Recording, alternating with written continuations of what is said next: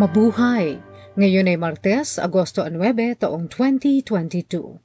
Kayo ay nakikinig sa Balitang Pilipinas sa Tagalog.com. Sa ating pangunahing balita, isandaan at labing walong porsyento itinaas na mga kaso ng dengue sa bansa.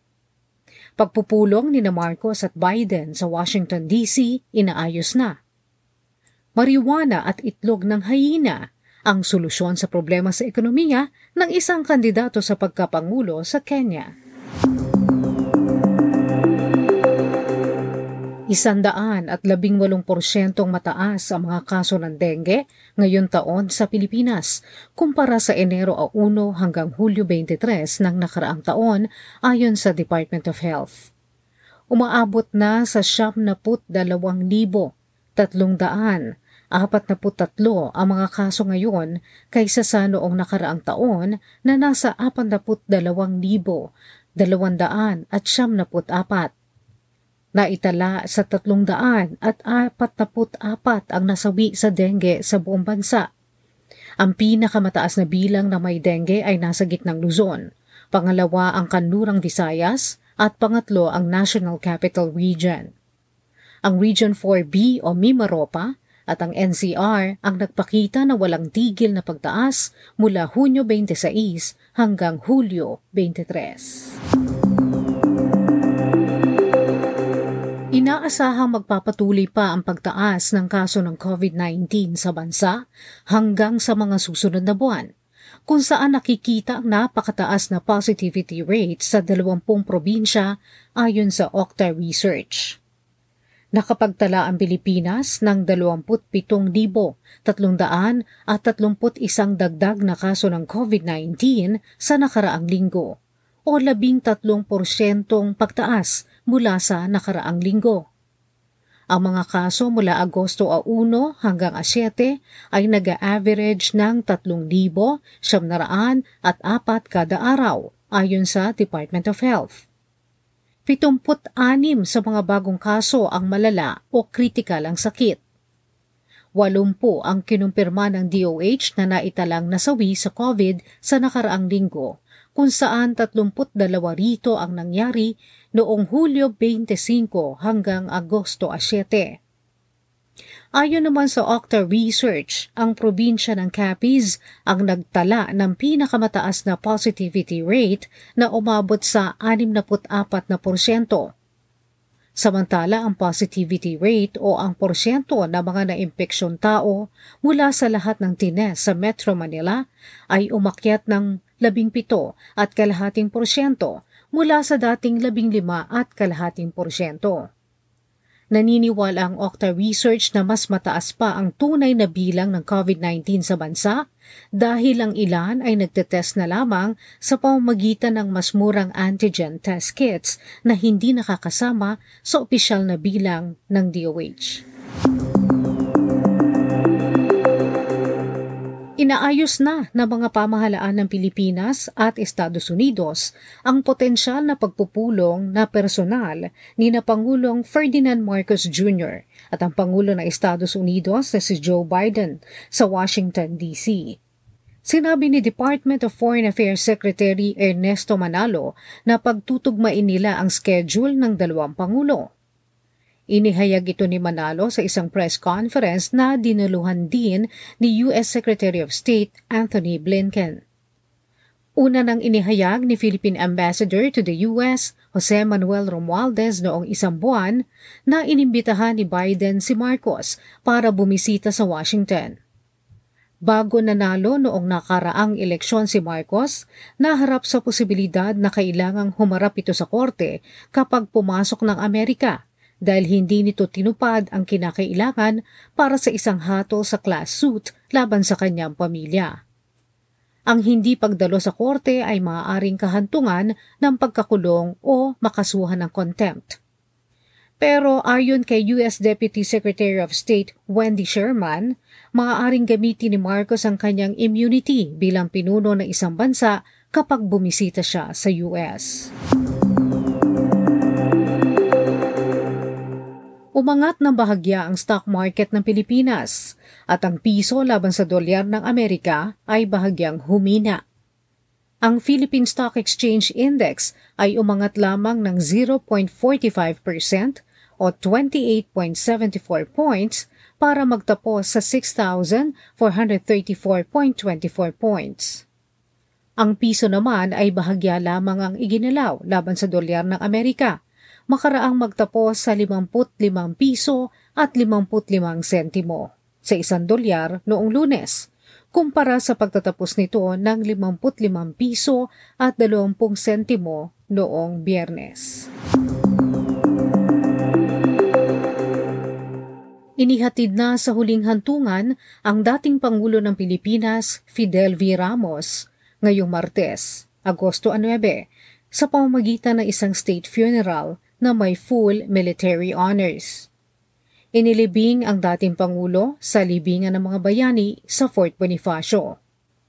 Katabi niya sa libingan si dating Pangulong Elpidio Quirino. Ang mga consumer na nakukonsumi na sa tumataas na mga presyo ay magkakaroon ng pahinga ngayong linggo sa pagbaba ng presyo ng gasolina, diesel at kerosene bukod pa sa presyo ng kuryente. Dahil sa paggalaw ng presyo sa world market, ang mga kumpanya ng langis ay magbabawas ng 2 piso at 50 sentimo sa kerosene, 2 piso at 20 sentimo sa diesel, at 2 piso at 10 sentimo sa gasolina kada litro. Samantala, ang Manila Electric Company naman o Meralco ay magbababa rin ng singil sa kuryente sa buwang ito kung saan ang pangkabuang rate sa isang tipikal na bahay ay bumaba na sa 20 sentimo sa bawat kilowatt hour.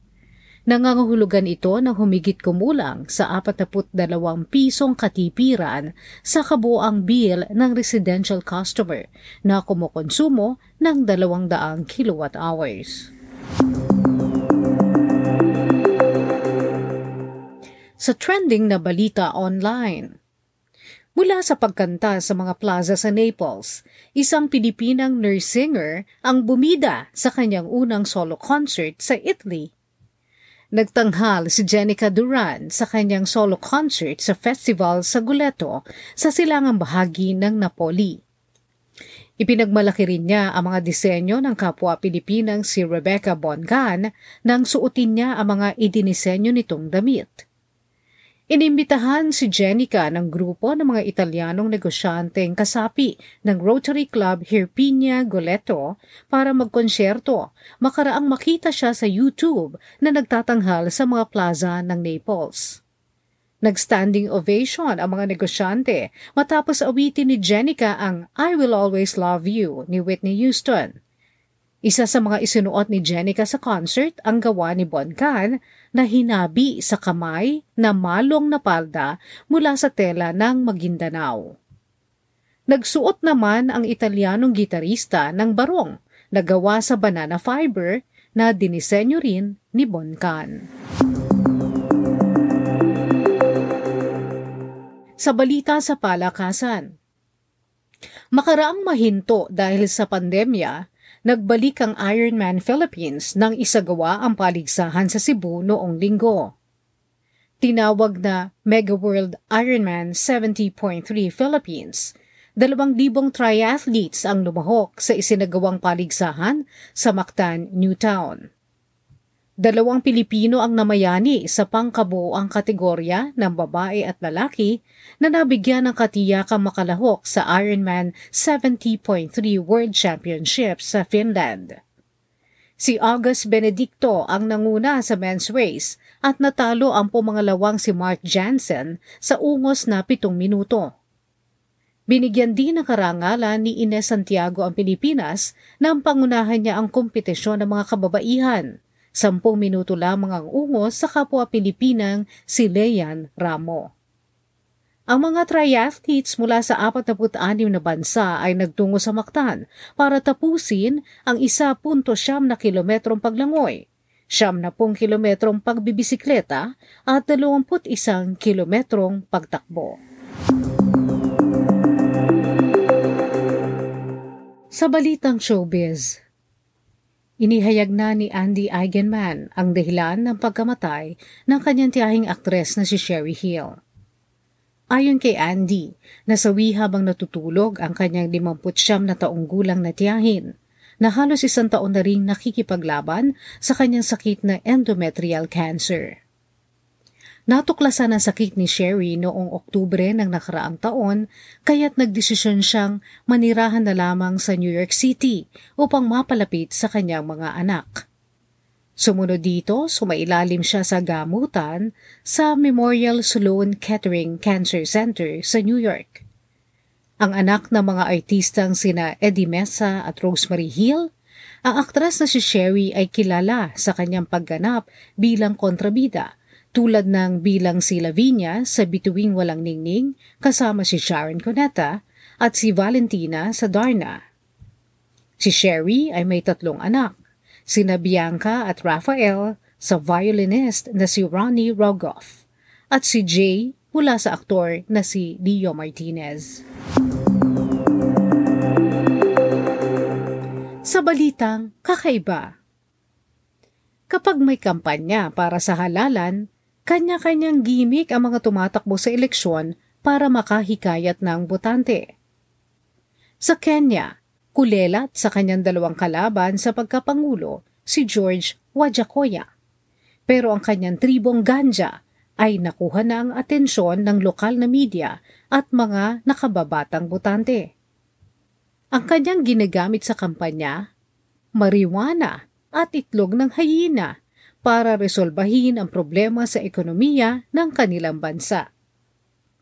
Ang dating sepulturero na naging propesor sa batas ay nangakong mabubura ang utang ng bansa sa pamamagitan ng ganja solution.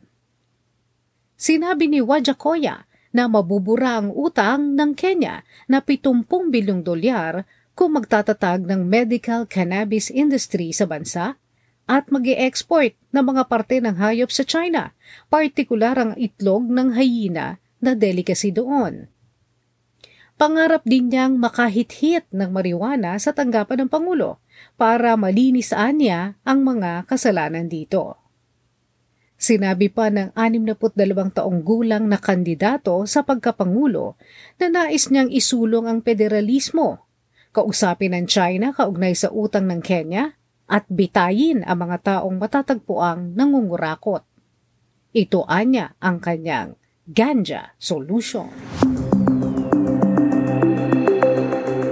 At yan ang kabuuan ng ating mga balita ngayong Agosto 9, taong 2022 para sa Tagalog.com. Basta sa balita, lagi kaming handa.